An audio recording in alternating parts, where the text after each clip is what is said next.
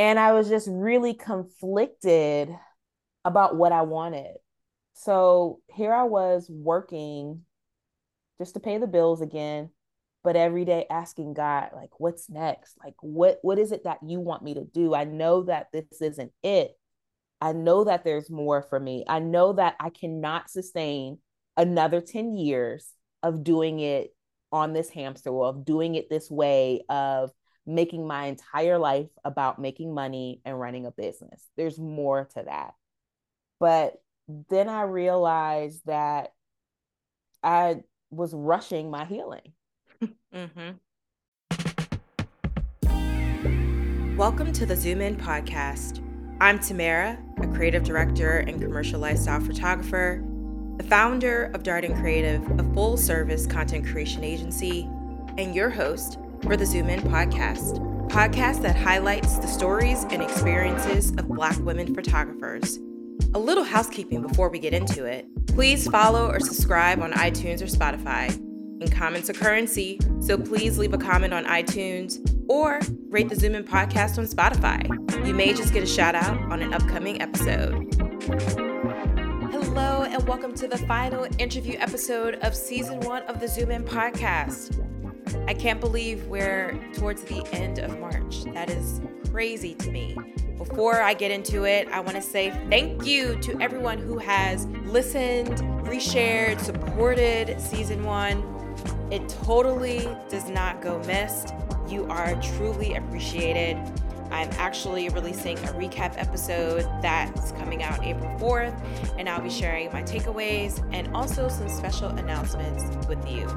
Now, a quick announcement with that recap episode. To celebrate this season, I'd love to include your voices in the episode. If you'd like to be included, I want you to record a 30 to 60 second voice note with how the Zoom In podcast has helped you in building your photography business or any of your favorite highlights and takeaways. You can send your voice note by Friday, March 31st to my email address, which is tamara at dardencreative.com will also be in the show notes. A quick note on these voice memos please do not overthink it. You do not need to purchase a microphone and headphones to have the perfect audio. And while I appreciate your effort, you do not need to do the most on my behalf. I simply want to hear from you. So you can record a voice note using the Voice Memos app on your iPhone or the equivalent on your Android and email your 30 to 60 second voice memo to my email address at tamara at dardencreative.com by Friday, March 31st. This week's guest is Mecca Gamble. I think you'll learn after this episode that Mecca is more than a branding photographer for Black women. She is also a visionary, a teacher, creative director, and someone who is growing and relearning, unlearning things in real time. I may be biased, but I've loved every episode of the Zoom In podcast, and my chat with Mecca felt like the perfect end cap to this season. I really appreciated Mecca's transparency, candor, and vulnerability. And that's really what this podcast has been about, which is providing the space so that we can see the expansiveness of Black women not just our business side, because we know we can throw down and that we are all alchemists, but also our humanity. We covered a lot of topics in this episode, including dealing with grief and forgiveness, the power of standing in your own truth, and the importance of embracing change. This was a long overdue catch up chat with Mecca, so you'll be able to tell based on how the episode begins. I was trying to find the perfect place for the episode to start. Zoom immediately started recording as soon as we both entered the meeting room. So you're getting everything. If you're not already doing so, sit down, grab your drink of choice, and enjoy this episode. Without further ado, Mecca Gamble. Helen, I love that you're doing this because I think it's so needed um, to tell our stories from our viewpoint. Yes. Um, our voice is definitely missing in the industry. And so I'm happy to be here and thank you for thinking of me. Like this Oh my is, God. What? This is this is really you know, I like before, you know, I logged on, I was sitting here thinking about how important this is. So I ain't gonna start, you know, I'll start running my mouth. So I'll let you get started. well, thank you so much because I am like a ball of nerves, like yeah. literally, like it's just been a really amazing. Humbling is not the right word, but it just feels like it's grounding. You feel yes, grounded.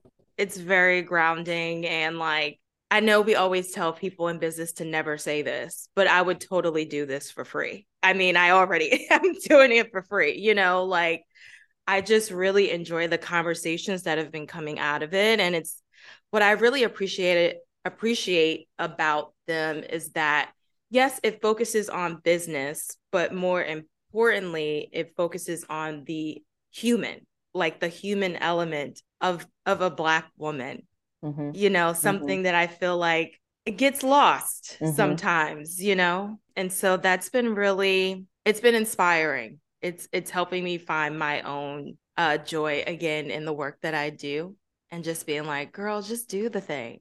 Just, just do, do all the things. Just do it. You know, sometimes we do it we get so emotional about the work that we do when really they're two separate things. And I always mm-hmm. say that your personal life shows up in your business because yep. it always does, especially the unhealed parts of you. But the more we begin to heal our mo- emotions, which is why I'm so proud that you're doing this for yourself, but for other people, but so that you could put something out into the world that you wish you had when you yes first we're getting started or looking for some sort of inspiration or direction this helps us feel like we are not and i don't know if alone is the right word but that but I think are... it's a it's a common feeling though. Yeah. Like oh, yeah. alone, you know, oh, like yeah. it's yeah. At every level though. Mm-hmm. Mm-hmm. I don't care if you're just starting or you've been in the game for a number of years, there's going every level you're going to have to reshape not only the way you think, but your relationships as well. Yeah. And so you're constantly looking for something and somebody to identify with and and feel like you're being seen and heard. Know? And also, if you're gonna speak to black women, you need to say you're speaking to black women. Like right. I feel like right. if someone wanted to speak to me as a black woman, I would want them to rec- like you know acknowledge yeah. say this is say this is you want this is what it is. is for them this is for right. you know, this is for you and to be honest there's no easy way there's no easy rhetorical way to say it because no. most things that are produced are not for us and i mm-hmm. commend you for that because when i first let left weddings and i was transitioning into shooting personal brands I was so afraid to say that my work was for Black women. I tried to show it, like mm-hmm, I still mm-hmm, show mm-hmm. Black women. And then I, you know, I, I took a step back and I would say women of color. Mm-hmm. And mm-hmm. I would use different made up phrases to soften what it was because I was so afraid of what people would think about me if I didn't make the art that I produced inclusive. But my art wasn't inclusive. Mm-hmm. It was for black women. And I have I, I have since and I am still doing a lot of work around healing a lot of the things that I have faced in growing up as a black girl, as one of the only black girls in a mm-hmm. lot of the mm-hmm. spaces that, mm-hmm. you know, I was in. And in therapy, thankfully, you know, I look back on a lot of this and I'm like, wait a minute, I tolerated that. I believe that. I went through that. I, you know, I held on to that for so long. I can't believe that. Mm-hmm. Even now, just sitting here talking to you, I'm I'm a little bit, I guess, calm is the word. I think about my words before I say them. I let things sit with me and I process information a little bit differently now. Mm-hmm. Because I'm still healing from a lot of the trauma, because it's trauma. Mm-hmm that I experienced not only being a Black girl, but being a Black girl with gifts. You know, it actually leads as a really great segue into the first question, which really is how's your heart nowadays? How's it going? The last two years of my life were were difficult. They were really difficult.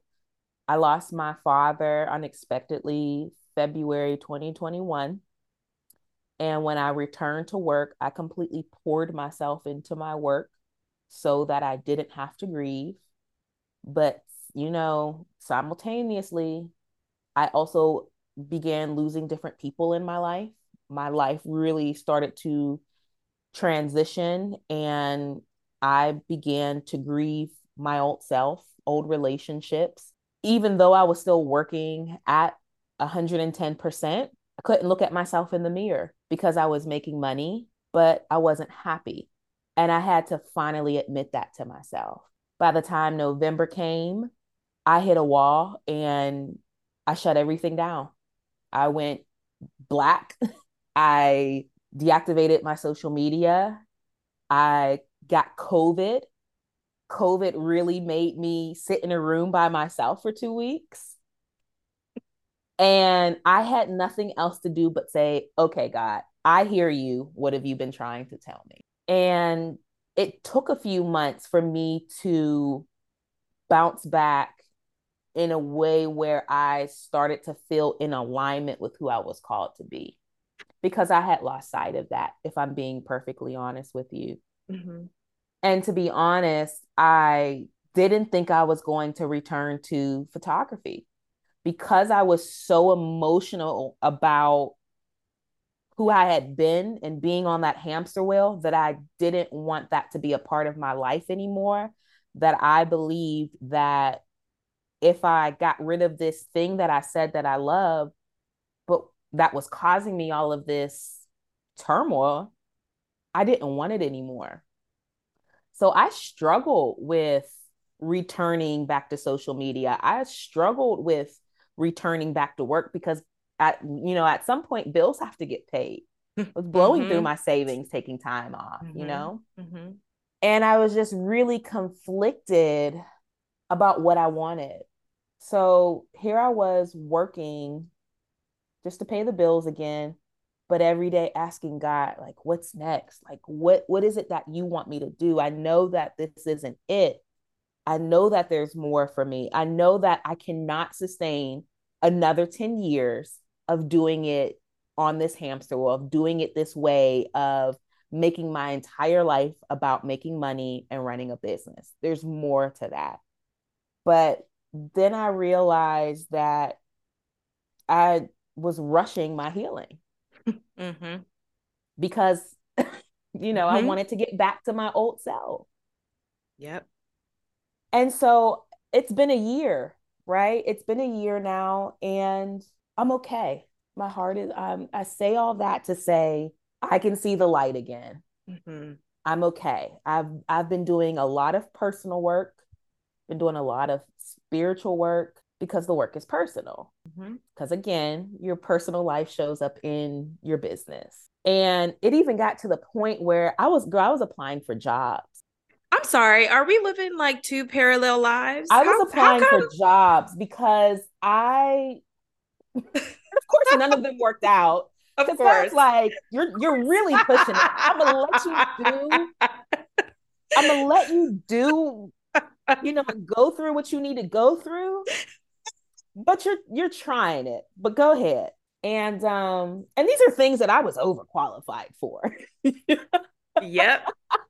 Like just um, get me, just get me out of this this hole. I was in a get hole. me out of this hole. I have, you yes. know, and yes. I was just looking for something to relieve me of the stress of having to market myself online and to not have to think in a way that is strategic. I wanted I wanted the easy way out. I decided that I was done healing. I decided that I was finished and I wanted to take the just just two biweekly check me. W9 me, please, because or the 1099 like send me a check every two weeks. You, you know, either 1099 deposit me. Just direct deposit me with the taxes already taken out and Medicare and Social Security, everything, and everything, everything. all the things. I decide I made a decision that I was done, and God was like, "That's cute, but you still have work to do." Mm-hmm. And I realize when we do not operate in the gifts and in the things that God tells us to do, there's still that misery that's going to sit mm-hmm. on your heart mm-hmm. until you take the next step. Mm-hmm. We always know what we're supposed to do, especially if you have some sort of some sort of spiritual practice where you're praying, you're meditating, you're reading. If you take the time to listen, God is always speaking to you. That mm-hmm. next step may not be what you desire for it to be, but you know. you may not know how, but you know what it is. Oh, Mecca, Mecca, Mecca. so, but I'm I'm okay. I'm okay. I am I am doing better than I was. Mm-hmm. And I finally feel inspired again. I finally feel the sun coming out and the light on my face again. And what's the quote? The the top of one mountain is the bottom of the next. Mm-hmm. The easy road that I was trying to go down is not for me. And that's mm-hmm. okay. So it's just it's just time to pick up my things, what's left of my things, and continue forward. That's all. we can end the podcast there. no, like seriously.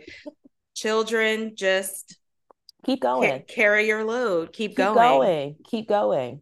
There, I mean, there's so many things that you said in that very powerful series of statements. First, thank you for sharing. Um, I think it comes a point in every creative's journey and it happens more than once where you're saying to yourself this this is it. Like this is it. I'm done. I'm out. I can't do this anymore. I don't want to do this anymore. This is incredibly hard. I don't want to have to do hard things anymore. I want a soft place to land.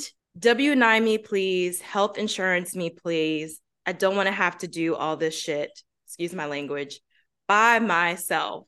And the reality is, one, you were never doing it by yourself. There's a right. post it that I have that I have to look at like all the time whenever just I feel like things are just not going right. And it's if God provided the vision, he will provide the resources. And it's it's easier said than done to believe it when you are in in the muck.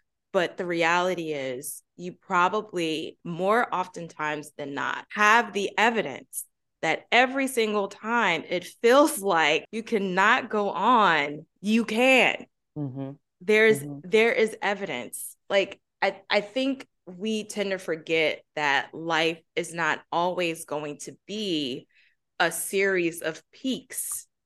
Right right? We right, always think right. life, soft life. I mm-hmm. love the mm-hmm. soft life. I think all Black women deserve the soft mm-hmm. life. But what makes it sweeter is that you worked hard for that soft life. Right. There's not always going to be like life through rose colored glasses. Right.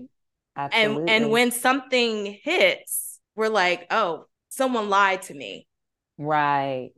No one prepared I, me for yes, this part. No one prepared me for this. Part. If I'm being completely honest for you, I said to myself one day, I said, I've been here before. I've been here before. Different versions of this. Mm-hmm, but mm-hmm. at the mm-hmm. end, God always came and got me off my boat and mm-hmm. brought me back to shore every single time.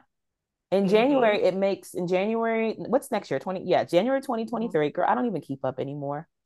It's January 2023, makes 12 years for me.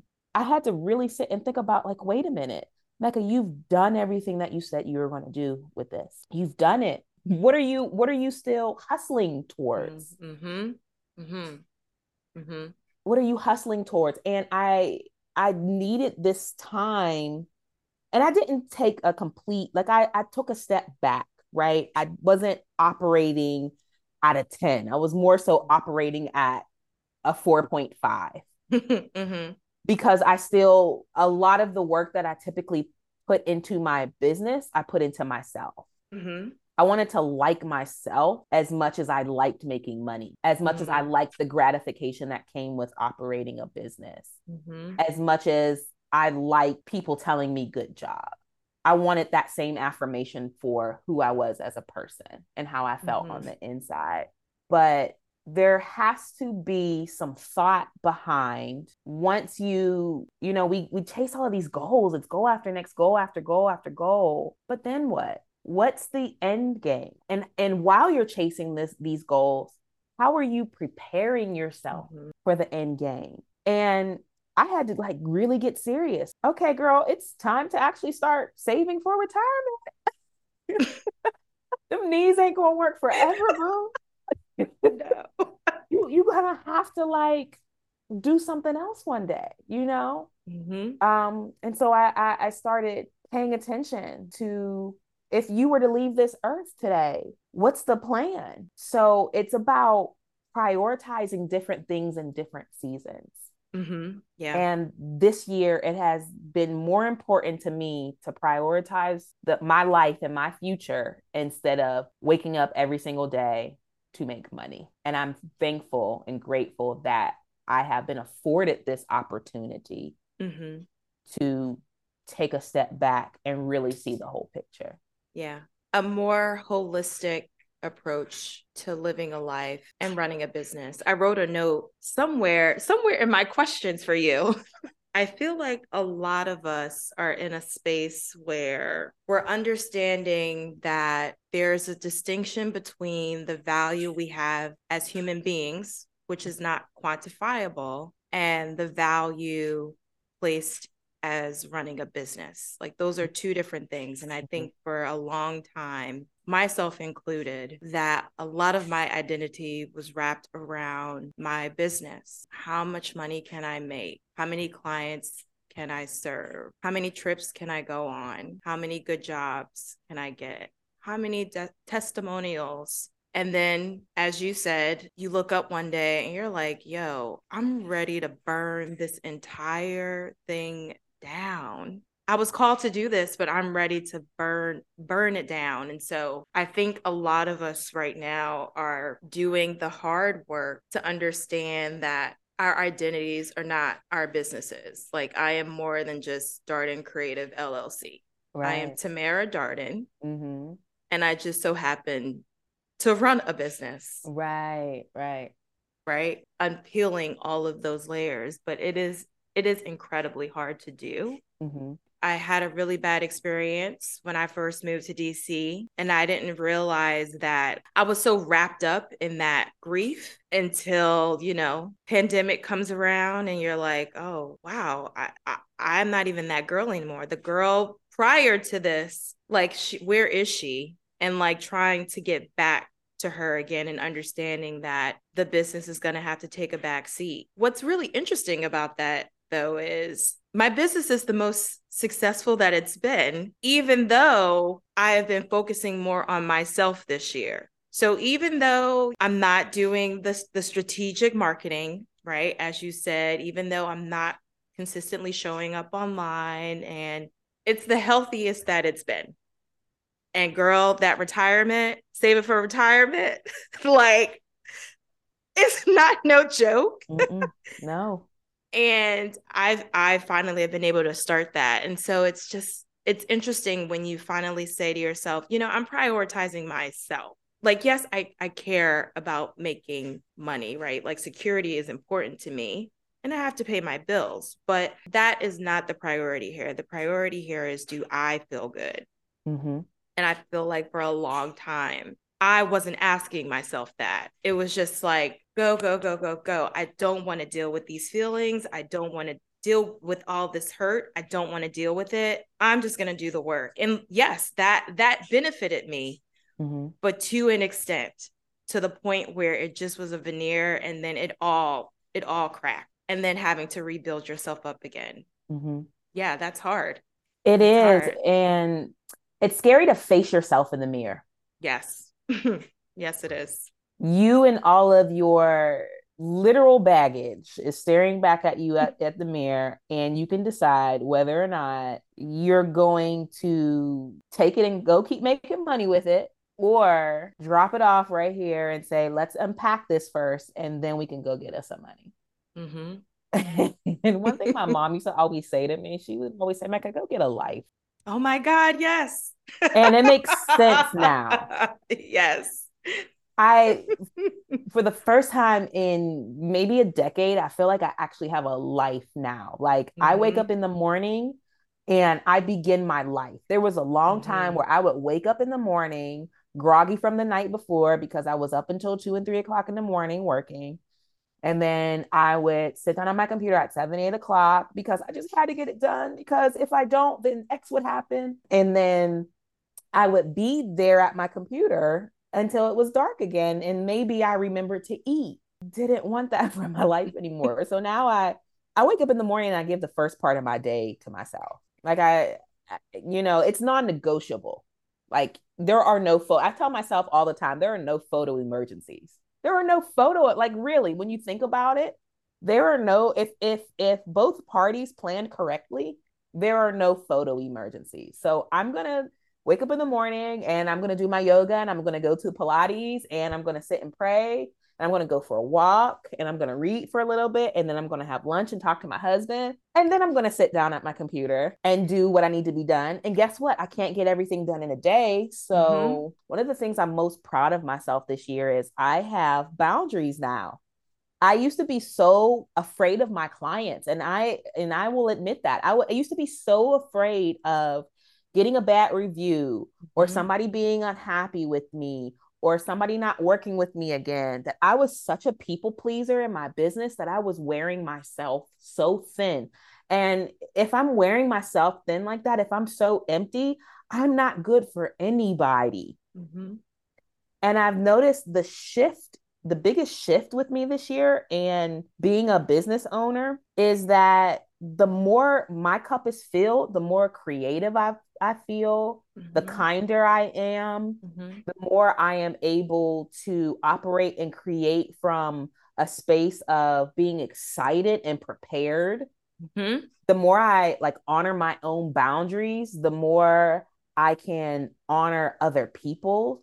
You know, there's just there's so much there's so much wealth in putting yourself first and making sure that you are full as a human being before you are operating as an art as an artist and a business owner. Yeah.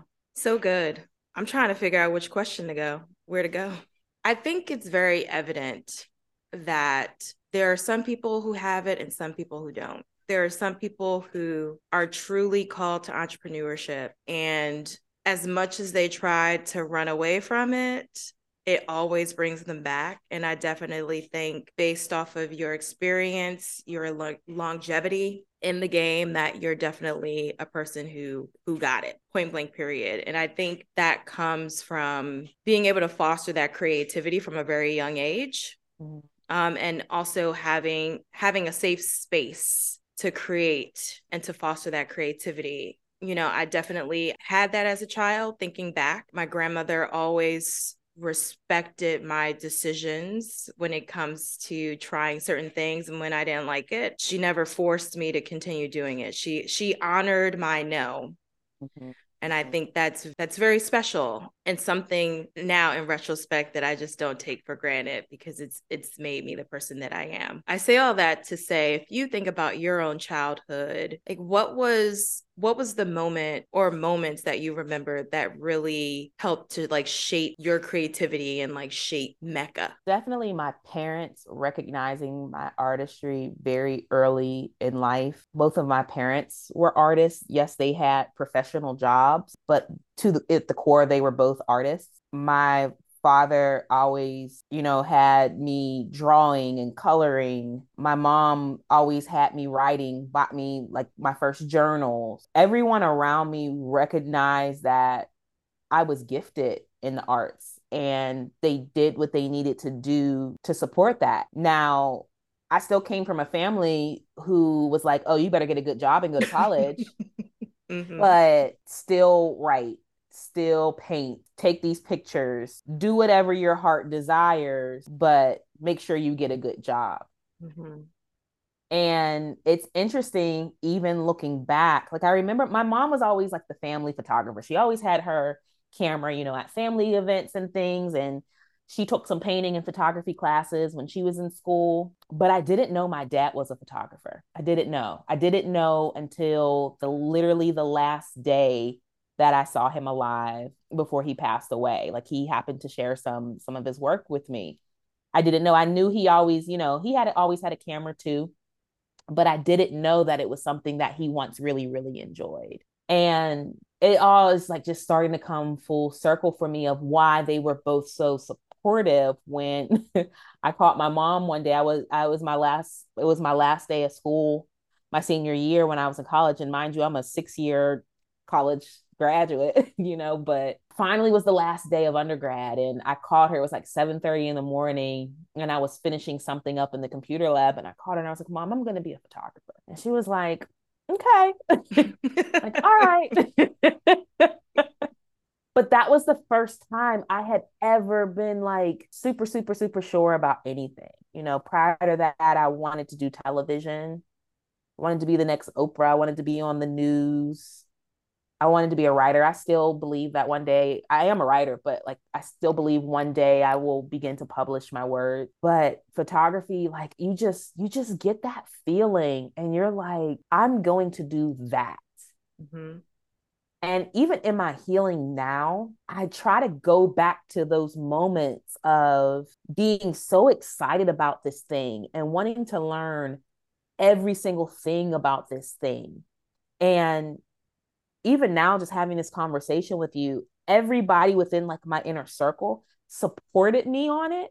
And so i think that's what made it even easier. Mm-hmm. i always knew i was going to be an artist. I just didn't know the, the medium or the right. medium yet. Right yeah. right. And and like even talking about it you want to do something you just got to take the first step and the path you know lays itself out in front of you with every single step that you take. Yeah. It happens brick by brick. So interesting um trying to determine the medium because you have a journalism degree. You worked at an advertising firm for a brief moment. At some point you went to nail school. I went to nail school.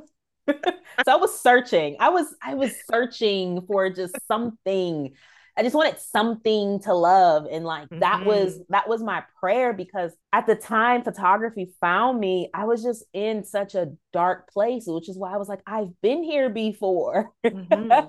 Mm-hmm. I, I, I was in a transition like here I was finally graduating from college finally but I don't have a job I don't have any direction my friend groups were changing because of the dynamics you know of our lives now mm-hmm. And here I was back at home in my childhood bedroom that I lived in my entire life. And what now? And yeah, I started doing odd jobs because all of a sudden I had these student loans to pay back. But at that same time, I literally had a Nikon 5100 a kit lens, a computer, and I got online one day and I applied for an EIN for a photography business because why not? you know, let's do it. And I was charging $50 a session and Instagram came out around the same time. Mm-hmm. And and this was 2012.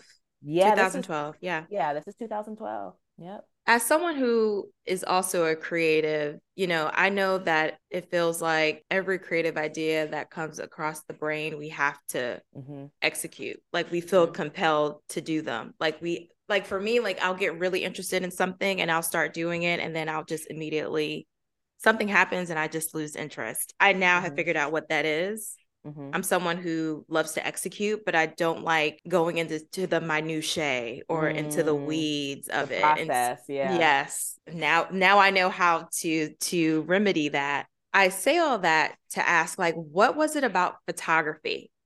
Because to stick to something for as long as you have mm-hmm you know that that requires in my opinion serious discipline to mm-hmm. say i have all these other ideas but but this is it like this is the thing that i'm going to dedicate my time my money my resources my attention mm-hmm. come hell or high water i guess mm-hmm. you know mm-hmm. like what was it about photography there's so many layers to photography and there's so many different ways that you can do it and it gave me the opportunity to do things my way. With writing yeah you can write how you want to write but there's a guidebook and mm-hmm. there's all these rules. And I think even though I have a, a, print journalism degree, one of the things that turned me off from professionally writing was I used to have this teacher when I hated when I turned in assignments because he would just mark my page up with like all the grammar and and so that really deterred me because I couldn't take that criticism yet. I probably could I probably could sit with it now, but at 18, 19, 20, no, I, I that was something that was you mean to tell me I spent all this time and and put mm-hmm. and gave you all this information and was this vulnerable with you and it's not good enough? Mm-hmm. And even though our work gets critiqued, it's more about if you like it or not. And then you find people who like what you do. and then you keep building and layering on top of that. And then the people who like what you do find you. Mm-hmm. And so I think the freedom with photography really kept me going because as I grew, so did my work. And it's like, okay, I want to add this type of color and I want to do this type of contrast and I want to shoot these type of people. You know what? I don't want to do weddings anymore. I want to do events or I want to shoot black women or I want to shoot puppies or I want to shoot family. You could literally wake up today and decide you want to be, you want to shoot interiors Mm-hmm. And you could take those same basic techniques that you learned from the beginning and apply it. Mm-hmm. Like, I don't think I will ever be without a job with this skill. I can put my camera down for five years and be like, you know what? I want to shoot wooden chairs. And there's going to be a market for mm-hmm. shooting somebody mm-hmm. needs their chair shot. So I think that's what there's just, there's so many layers. There's so many options with photography and it just allows you to fully just be yourself. And to flip your question i think that's one of the things i dislike about social media is because we're exposed to so many other people's work. And just mm-hmm. as humans we want our work to look like or be like or compete with someone else's when reality in reality it's supposed to be uniquely yours Mm-hmm. You're supposed to be able to look at a piece or an image and be like, oh, Tamara shot that because that is just so uniquely her style. Like we try to fit into these other boxes because we see other people getting attention or getting work or being what we deem as successful, but they're just really just being themselves. Mm-hmm. So photography has allowed me to just fully be me creatively, it's like, oh, there's like nothing like getting that right muse or that right client with the right location and the right light and the makeup and everything is just hitting right and then you just come from some other source inside of you and just create the most beautiful work and you just look back on your work and you're like oh i love this this mm-hmm. has to mm-hmm. go on the wall Mm-hmm. And I think just even in, in our previous conversations, I think I forgot what that feeling was like. Yeah. And that's what made me like even be like, you know what, I don't want to do this anymore. but I'm I'm I'm getting back to that. I'm I'm remembering what that fire feels like to produce and create something that I love, not necessarily yeah. create it for somebody else to love, but to mm-hmm. create work that I love again. Yeah, I can totally relate to that. so so much. So so much. That fire that you speak of what have you been doing to find it again? And also how do you find or protect the joy as you're continuing on this journey as a photographer? Mm-hmm, mm-hmm. well one putting myself first has been a huge source of inspiration again. Just like even walking outside and paying attention to different things, being able to travel for fun and not necessarily for money, mm-hmm. meeting different people, reading again, just having the space and grace to just be has been tremendously generous with reigniting my love for photography. You know, I'll take myself on artist dates. I don't know if you've ever read The Artist Way. Yeah. But mm-hmm. the idea of artist dates, that really worked for me. Journaling really works for me. Mm-hmm. Reading books that aren't business books really helps because it it it expands your imagination. Mm-hmm. And protecting that I'm very, very sensitive to the people I have around me and in my life and the things that I consume. My space is sacred. I do what I need to do, honor my boundaries, right? I make sure the people in my life are speaking into me, holding me accountable, mm-hmm. celebrating me, nurturing me, loving me, supporting me. And I don't give too many, too much energy to what people think I should be doing or say I should be doing. I really have learned to, in, in my spiritual practice, I have really learned to just sit and listen for what God says for me to do. You know, now I'll consider what other people tell me to do, especially if it's, you know, coming from the right source, the right person. Yeah. Take that into consideration heavily because they're in my life for a reason. And that's really important mm-hmm. that you have that type of guidance. But like we talked about when we first began speaking, you innately know what you need to be doing next. It's about whether or not you're going to be obedient to taking that next mm-hmm. step or mm-hmm. building that ark like God told you to do. I made a TikTok video a couple months ago. I was I, randomly, randomly, randomly, randomly. You know, sometimes God just speaks to your heart, and I just randomly picked up a Bible one day, and I was like, "What did Noah do before he built the ark? He was a shepherd. Him and his family, they were shepherds. Mm-hmm. So, how does God call this person who raises animals and herds animals for a living to go build this massive ship to be in a body of water for we don't even know how long they were really out there. Yeah. Noah could have been like, God, like, listen, I hear you, but that's not what I do. I'm not. Mm-hmm. But he listened, you know, and sometimes it's just about listening and being obedient to what God told us to do. Yeah. Can we kind of switch gears a little bit and just talk about your transition from wedding photography to branding photography? Mm-hmm. Because mm-hmm. I think, or not, I think, you know, wedding is very lucrative.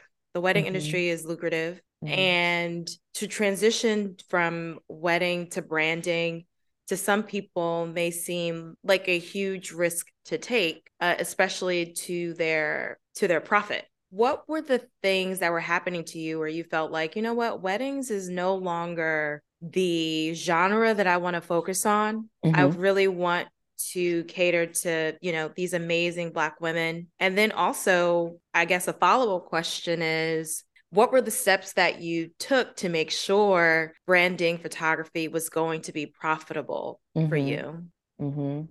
Weddings for me, when I first started shooting weddings, it was like riding a roller coaster. And if you've ever shot a wedding, you know the first time you do one, you're either going to be like, I want to do this again and again and again, or I never want to do this again. And you you find that out the first time. That first time, I felt such a rush that I wanted more and I just didn't stop for what a number of years it got to the point where I didn't have a life outside of my business. I was, I had one year went so hard with weddings that like I put on 40 pounds.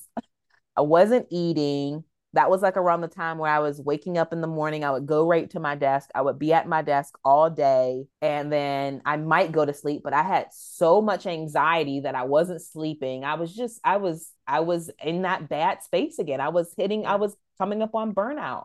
I wanted my Saturdays back. I didn't have any days off because during the week I was shooting engagements and editing and doing other portrait sessions. And then on the weekends, I was doing a wedding and then I had no days of recovery. I was working every single day. So I wanted wow. some normalcy in my life. Yeah. And one day I realized I was out on the boat in the middle of this ocean, metaphorically, and was like, God, like, what's next? And I remembered that my favorite part of the wedding day was shooting the bride in her dress. I was like, wait mm. a minute, I mm. really love shooting Black women. Mm-hmm. And to be honest with you, I have been shooting brand photography since 2013 or 14. I that that's the first time I did my first brand shoot, but it wasn't termed as personal branding or brand photography. I actually called it business lifestyle. Like I had a term on my investment guide. I called it business lifestyle photography. People were posting them on Instagram, but it wasn't like a thing. But I yeah. had done enough where I was able to create a portfolio of it. I started, you know, kind of taking a look around in the industry and and around the same time I started working with a business coach and I'm like, wait a minute, nobody's like carving this niche out. And so I just I went with it. And to be completely honest with you, Tamara, I made most of it up and it worked. mm-hmm. I made it up. Everything from what I offered to the pricing to I beta tested a lot. I did a lot of research. I requested a lot of feedback from my client and it worked and I kept building on it. And so I created a process that was uniquely my own. It it it worked because I I tried something new and I bet on myself. Mm-hmm. And I remember the first time I sold my first four figure investment, I was like, wait a minute, you're going to pay me how much for mm-hmm. some pictures? Like, oh, let's do this. Like, let's go. But that's also around the time where I recognized how important it was to have sales goals in your business mm-hmm. because prior to that, I had just pretty much been living paycheck to paycheck just paying my bills and doing what I needed to do to make sure I was good next month. That's when I really started reading. I read Profit First. I was really becoming more interested in how to run my business strategically instead mm-hmm. of from a place of because for years I had done I did I was the $300 photographer then I did 500 then I did 650 then I did 700 and the first time I charged a thousand dollars for a shoot for going outside one time, like I couldn't believe it. But I was like, wait a minute, this is still not adding up. And I just started diving more into running a profitable business.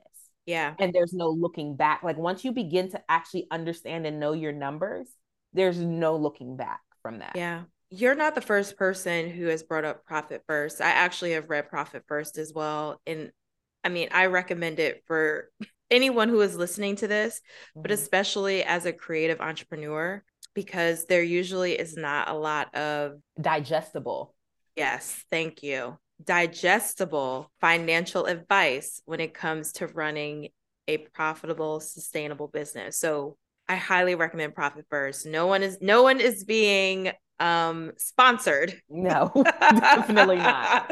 Definitely not. For but- this but that all. is a go-to you know if you're ready to start taking your business seriously mm-hmm. and understanding how a business actually works and is sustainable profit first is definitely a go-to book or yeah. to the audio book yeah.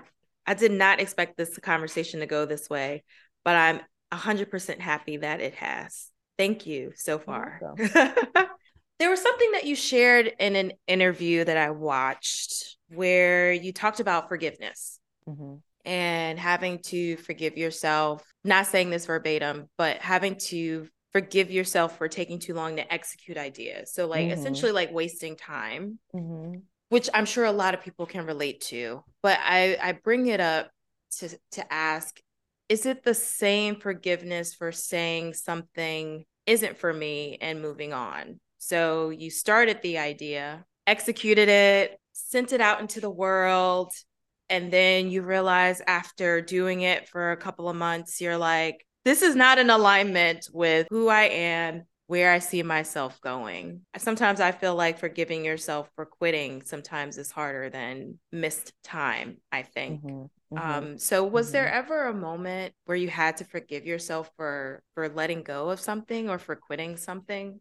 It's interesting that you asked that because I'm going through that now. Will I be doing photography in the same way that I have been doing it for the last decade? No. And in my healing this year, there was grief because I had to break up with the idea and some of the quote unquote goals that I had set for myself.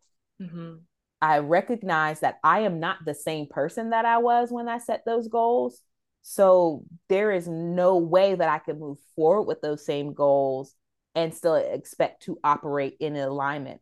I am mm-hmm. fully aware of who I am now. Mm-hmm. And in that awareness, there's just some things that I need to let go of. And one in particular was like doing a coaching program for photographers.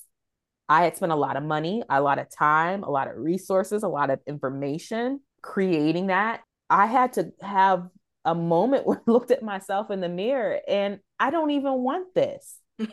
this is not something that I've ever wanted for myself. It was a means to an end. But if if I'm if I'm being vulnerable with myself, this is not how I believe that God wants me to teach others. Now, will I say that I will not teach again or execute what I have to share in some sort of form or medium? No, that's not what I'm saying. Yeah. This particular coaching program and my expectations and what I had dreamed for it and the sales goals I had hoped for and the list goes on that it just wasn't for me anymore. And that's just an example, but you are allowed to change. Mm-hmm.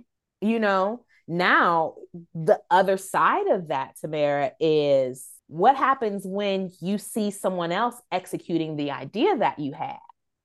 Is that rhetorical? if you want it to be. but like um, what happens then? Like how honestly like, are it, you emotionally ready to handle? No. I, I mean, no. I mean, yeah, no. You're just it hurts actually. It it's almost like you're grieving what could have been if I had just stuck stuck with it. So then now you are second guessing yep. your decision mm-hmm. even though you were like, this isn't for me. Mm-hmm. So, in the letting go, you have to also become comfortable with your idea going to someone else. And if you've ever read Big Magic by Elizabeth Gilbert, yes, essentially, are if you've never read it, essentially the idea is that, you know, God puts ideas in all of us. Mm-hmm. But the ideas have to get executed whether or not we are the ones mm-hmm. to execute them. If you don't execute it, somebody else is going to execute. Yeah, the energy is going to pass over to somebody else. It's going to because it has mm-hmm. to because it has to get out into the world. I had an mm-hmm. idea for a book, and this is this is this is one of the wild this is one of the wildest instances of this. I told you earlier that I was a writer. I believe I'm called to write a book one day. I had this idea for this name of this book, had it in my phone, started writing the book, you know, just knew this was going to be the name of my first book. I happened to be on Amazon one day. Don't you know? God showed me the book, but somebody else wrote it with the same title. And it's not a normal title, but because I was too busy doing other things and not focusing on the thing mm-hmm. God told me mm-hmm. to do, mm-hmm. the book still had to get out. Yeah. Now I'm able to still put out the book because you can't copyright the you know names of books. And you know the way that person told it is not going to be the same way mm-hmm. that I tell the story. Mm-hmm. But that was an instant reminder that hey, I'm speaking to you. Are mm-hmm. you going to do what I told you to do? Or are you going to continue to do what's comfortable for you in this moment? Mm-hmm. So sometimes when you know you have an idea that you want to execute, it's so important to be or to recognize what season you're in. If you are in a hustle season and you are focused on one other thing, it's hard to be focused on something else. Like you have mm-hmm. to break these things up. I like even though I can do things more than one thing at a time, when it comes to my art, I have trouble and I'm still working on this because I'm like you. I have a whole note, a notebook of just things I want to do. and like, I mean, and I'm always like, God, give me a vision, give me an idea, give me a sign, mm-hmm. you know, and he does it all the time. But then I become overwhelmed with all of these things. Yeah.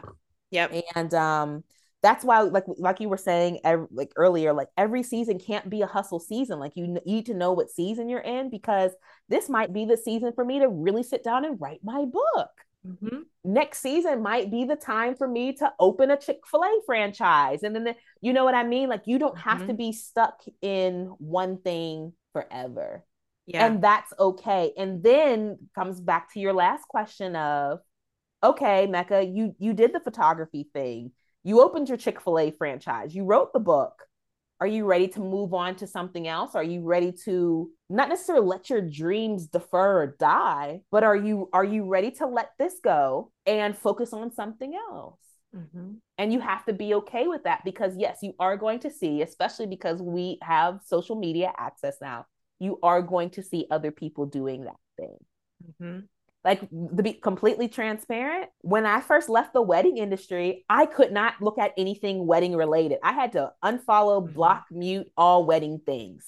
Mm-hmm. mm-hmm. I, I I was resentful. Like I couldn't I couldn't see it every day because I just gave something up. Yeah. And it was extremely painful for me in my healing and moving on to be exposed to it because I knew that I would probably just try to get back into it. Meanwhile, I know God is calling me to something else. He has something mm-hmm. else for me on this other side. Mm-hmm. The yeah. same thing, like even when I'm going through now, because I've been here before. Yeah, I spent the last few years really focusing on personal branding, but there's something else outside of this. It doesn't mean quit photography. Right. It means use more of your gifts. Mm-hmm. It's just a quick pivot. It's a pivot. It's a transition. Mm-hmm. If you don't mind me asking, what what is it, or you're not prepared to share? Yeah, I don't all the way know yet. I have I have some ideas and that I'm still putting together. So no, I'm not all the way prepared to share yet. But I want to use my gifts of leadership. Mm, mm-hmm. I want to use my visionary gifts. Like, I want to create things in a way that doesn't require me to have to come home and sit at a computer every single night. Yeah. And when I step into doing the other things, I still haven't decided, like, okay, this is it. Like, and I'll know and I'll get there the same way I've done yeah. with everything else. Yeah. You know, just that that middle ground, that transition, that transition, it's it's tough to think about because you know you're going to lose things and people. Yeah. It's so interesting because I I feel like I'm in a transition as well. Mm-hmm. I'm comfortable with sharing this, but I love product. Mm. I loved product photography. Mm-hmm. It has brought me amazing opportunities. It has allowed me to change the trajectory of my life, mm-hmm. literally. Mm-hmm. My life has seen a complete 180 from the time I started this business to now. But I feel called to still do photography, but not necessarily dedicate all my time to product anymore. Mm-hmm. I love that for you. And it's terrifying. yeah, I love that for you. It's terrifying. Yeah. You know, I realize I want to shoot more people. I want to do campaigns. Mm-hmm. I want to do mm-hmm. full yeah. scale campaigns. Yeah one of the things I can share that I want to do is I want to creative direct more. Like I see things well, and mm-hmm. then I'm very gifted at administration. Yeah. And so I can put together things. And if I could just make that up again. right. Exactly. exactly. Make it up. I, yeah. Like I think people don't realize, like, I, again, I can relate to this. When I yeah. started product photography or just the business, yeah, there was no roadmap. There no. was none. It was mm-hmm. literally going off of vibes yeah. and instinct yeah. the entire time. Yeah, like okay, you know? this is working. Let me do more of this. Let me do more of this. Yeah. Oh, let me tweak this. Oh, mm-hmm. let me let me build out a process, yeah. right? Yeah. Um it literally was that and so i feel confident enough in in that skill of saying i want to do this and we're just going to build it brick by brick how we mm-hmm. how we mm-hmm. did it the first time mm-hmm. and say yeah i i want to do campaigns mm-hmm. i want to do campaigns i i mm-hmm. want to do more video mm, that's good i love that mm-hmm. you know I mm-hmm. yeah, like that. And just, nobody's stopping you but you. No one stopped. Exactly. Period. End of story. Not one person is saying, Tamara, you should not do campaigns. Tamara, you should not girl. do the, like who do you think you are? Right. You know, and it's so interesting because I was sharing this on IG stories yesterday. Tamara, you have built something from the ground up. Mm-hmm. That that is evidence. But we we just tell ourselves no it it's not hot whatever whatever shit that you know what I say to, to myself to me? You know what I say to myself? I always say to myself, nobody would buy that. Yes. Nobody, nobody would want that.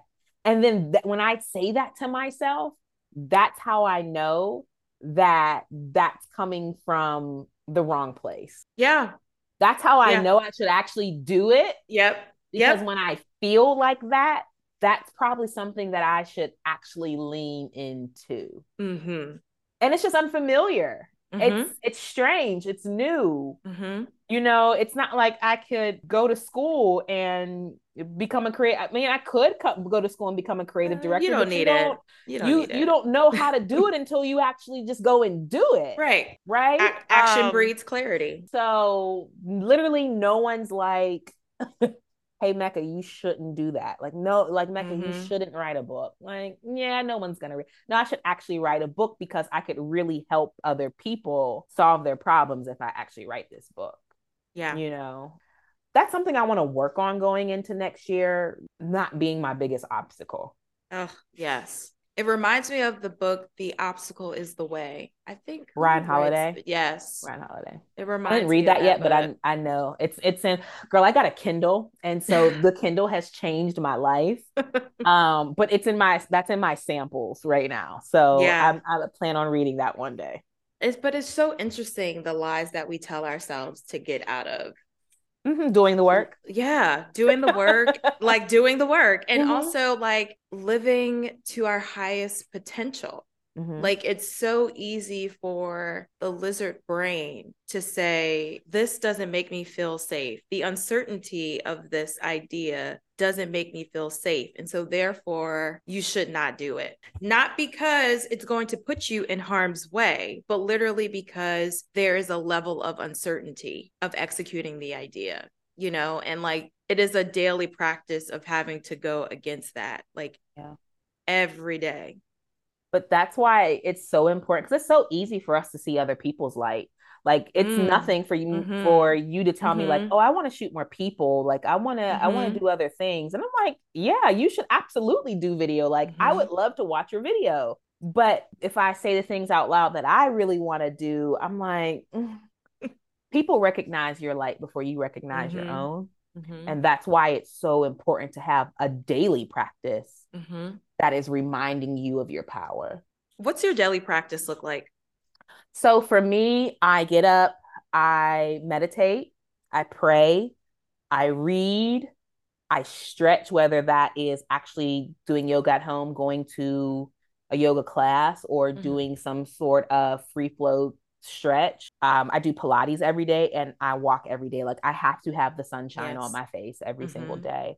Mm-hmm. That's like, and it doesn't have to be in a routine where like I'm doing this thing, then doing that thing, but those are the things that I know fill up my cup. Like if I can, my husband can even, he'll be like, Did you pray today? You know, he can always, like other people around me can always tell when I haven't prayed. I can mm-hmm. always tell when I haven't journaled because it just feels like I have all this stuff sitting on my chest. Mm-hmm. And I usually just go and journal and then I'll mm-hmm. pray and then I'll sit and meditate on it.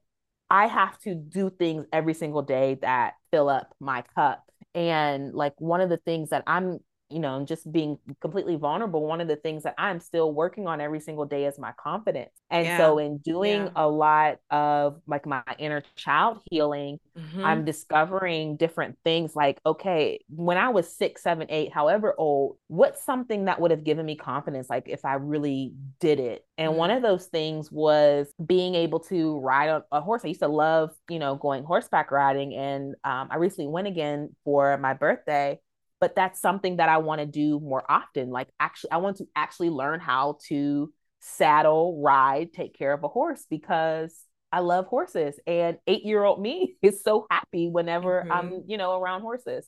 So just doing those things that really bring joy and remind me to be confident in my gifts. Yeah. You know, helps me facilitate different types of creative creativity that bleed over in other aspects of my life. Having a joy practice, you know, having a joy practice. You know, for me, it was relearning how to ride a bike.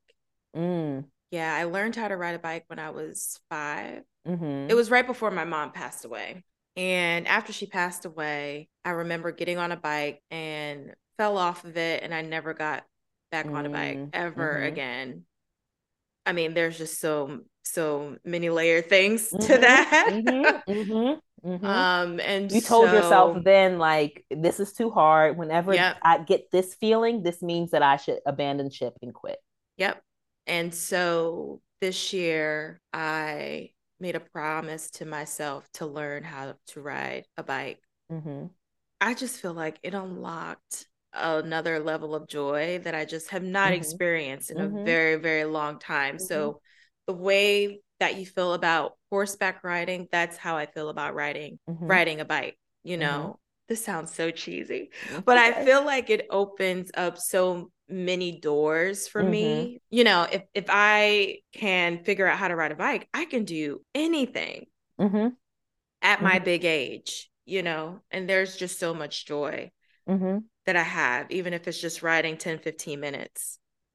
But I think what's happening in our day and age is you want to ride a bike and you desire to learn how to ride a bike, and then you get online and you see somebody else riding a bike so easily, and you're like, I could never ride that bike. Mm-hmm. Mm-hmm. And for me, like my story is different. Like I got a, I was probably, I taught myself how to ride a bike. I mean, I had some help, but for the most part, my cousins were out riding their bikes and I wanted to ride my bike too without the training wheels. And so I fell a couple times, but I got back up. I didn't let falling, Mm-hmm. you know, Mm-hmm. stop me from learning how to ride a bike. Now, there are other things in my life where I'm like, oh no, this is scary. Like, no, thank you. But yeah, like I think sometimes we tend to look at people's experiences with the things that we want and and count ourselves out. Mm-hmm. You know what I mean? And it kind of goes back to what we were talking about before. Like, you know, I could tell you all my hopes and dreams, and you're like, oh yeah, that's great. Mm-hmm. But like me, I'm like, no, I could, I couldn't really, couldn't really do that. But you can. You just haven't fallen off and gotten back up enough times. Like, Yeah. I think the people who really are successful to me are people who fail a lot and still keep getting back on and trying Mm-hmm. and trying and trying until one day they are li- riding down the trail in the forest and having that joy Yeah. that we talk about. Yeah. What do you think is the sauce that makes the Mecca Gamble brand? Well, Mecca Gamble McConnell, Yeah. okay. Uh brand so recognizable and powerful. I don't want this to sound cliche, but it's truly the God in me. truly is. I prayed for something to love. God gave me photography. And I told God that while we do this, I would completely honor him with my life. And you asking that question, like that reminds me of why I never gave up Yeah. because I I had I have a mission, you know, and I hope that when people see me and see my work, that they also see the glory of God in it too. Mm-hmm. One of my prayers is God use me. It's like none of this is about me. It and I think it became about me, and that's why that's like when it gets when the, those waters get Mhm, choppy. Like when I make it too much about me, Mm-hmm. it doesn't work. Mm-hmm. But when I honor the call over my life and I honor the mission, and like let's let's be clear, I could still honor the mission over my life. It doesn't necessarily have to be photography. Like photography is just how I get it out. Right. But when I when I'm obedient to what God calls me to and tells me to do, I could literally sell plastic Ziploc bags if I wanted to. you know what I mean? But I think people see a calmness and light in me Mhm. that isn't me at all. Yeah. People I've I've learned over the years that people really trust me with their story and with sharing different things about their journey with me and I and I honor that and I always want to be a source of inspiration to other people who are just getting started because as we've said many times I didn't have this when I first started. I I Yeah. took one step after the other and put a whole bunch of puzzle pieces together with no instructions. Mm-hmm. And it's my hope that while I show up in this space that people see a light and feel that they are safe to head in the direction that that I that I walked. And I'm not saying necessarily that you have to follow everything that I, I've done, but I hope to it is my intention to leave a trail behind. Yeah. Yeah. That, that is that is the intention. That it is my intention to leave something behind for other people to feel like they have a path to walk down. I think that is an amazing way to end this very insightful, vulnerable, honest conversation. When I started this podcast, this was these were the conversations that I wanted to have. So, thank you so much. I appreciate you for thinking of me and having me and, and giving me the space to fully be myself. Oh my God, duh. Duh, girl. Come on. good. Like I, I feel, I feel, I feel liberated. I feel like because you've given me the space to be free, I feel liberated. And knowing that I can stand in my truth and still forge on. Yes. I feel like if you can't be true to yourself, as my grandmother said, I remember she said this one day, you know, if you can't be true to yourself, then you'll never be free. You'll never be free. Audrey, never be free. because I think what everybody, and I know we're trying to wrap up, but I think ultimately what everyone is searching for is some level of freedom. Yes, absolutely. And, and money's not going to give you freedom. Mm-mm. Your truth will. Mm-mm. Yeah. Walking, walking, and living in your truth that'll give mm-hmm. you the freedom that you're searching for. Mm-hmm. Miss mm-hmm. McConnell.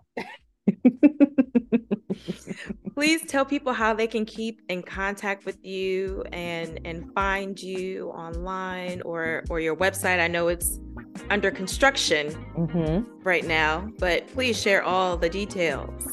I will always be mecca gamble on all mediums. So m-e-c-c-a-g-a-m-b-l-e mecca thank you so much. Thank you. I appreciate this was amazing you. this was great I can go about my day with a smile on my face. Yes, now. I feel like too. I've contributed. Yes, yes. Thank you, Tamara. Thank you. This this was exactly why I started the podcast. For I this, love to hear that. For this very very reason. Good for you. I'm so proud of this for you. This wraps up another edition of the Zoom In podcast, a podcast that highlights the stories and experiences of Black women photographers. First, thank you for listening. And if you like what you've heard, please share with your crew. And second, don't forget to subscribe on iTunes or Spotify so you don't miss out on the next episode.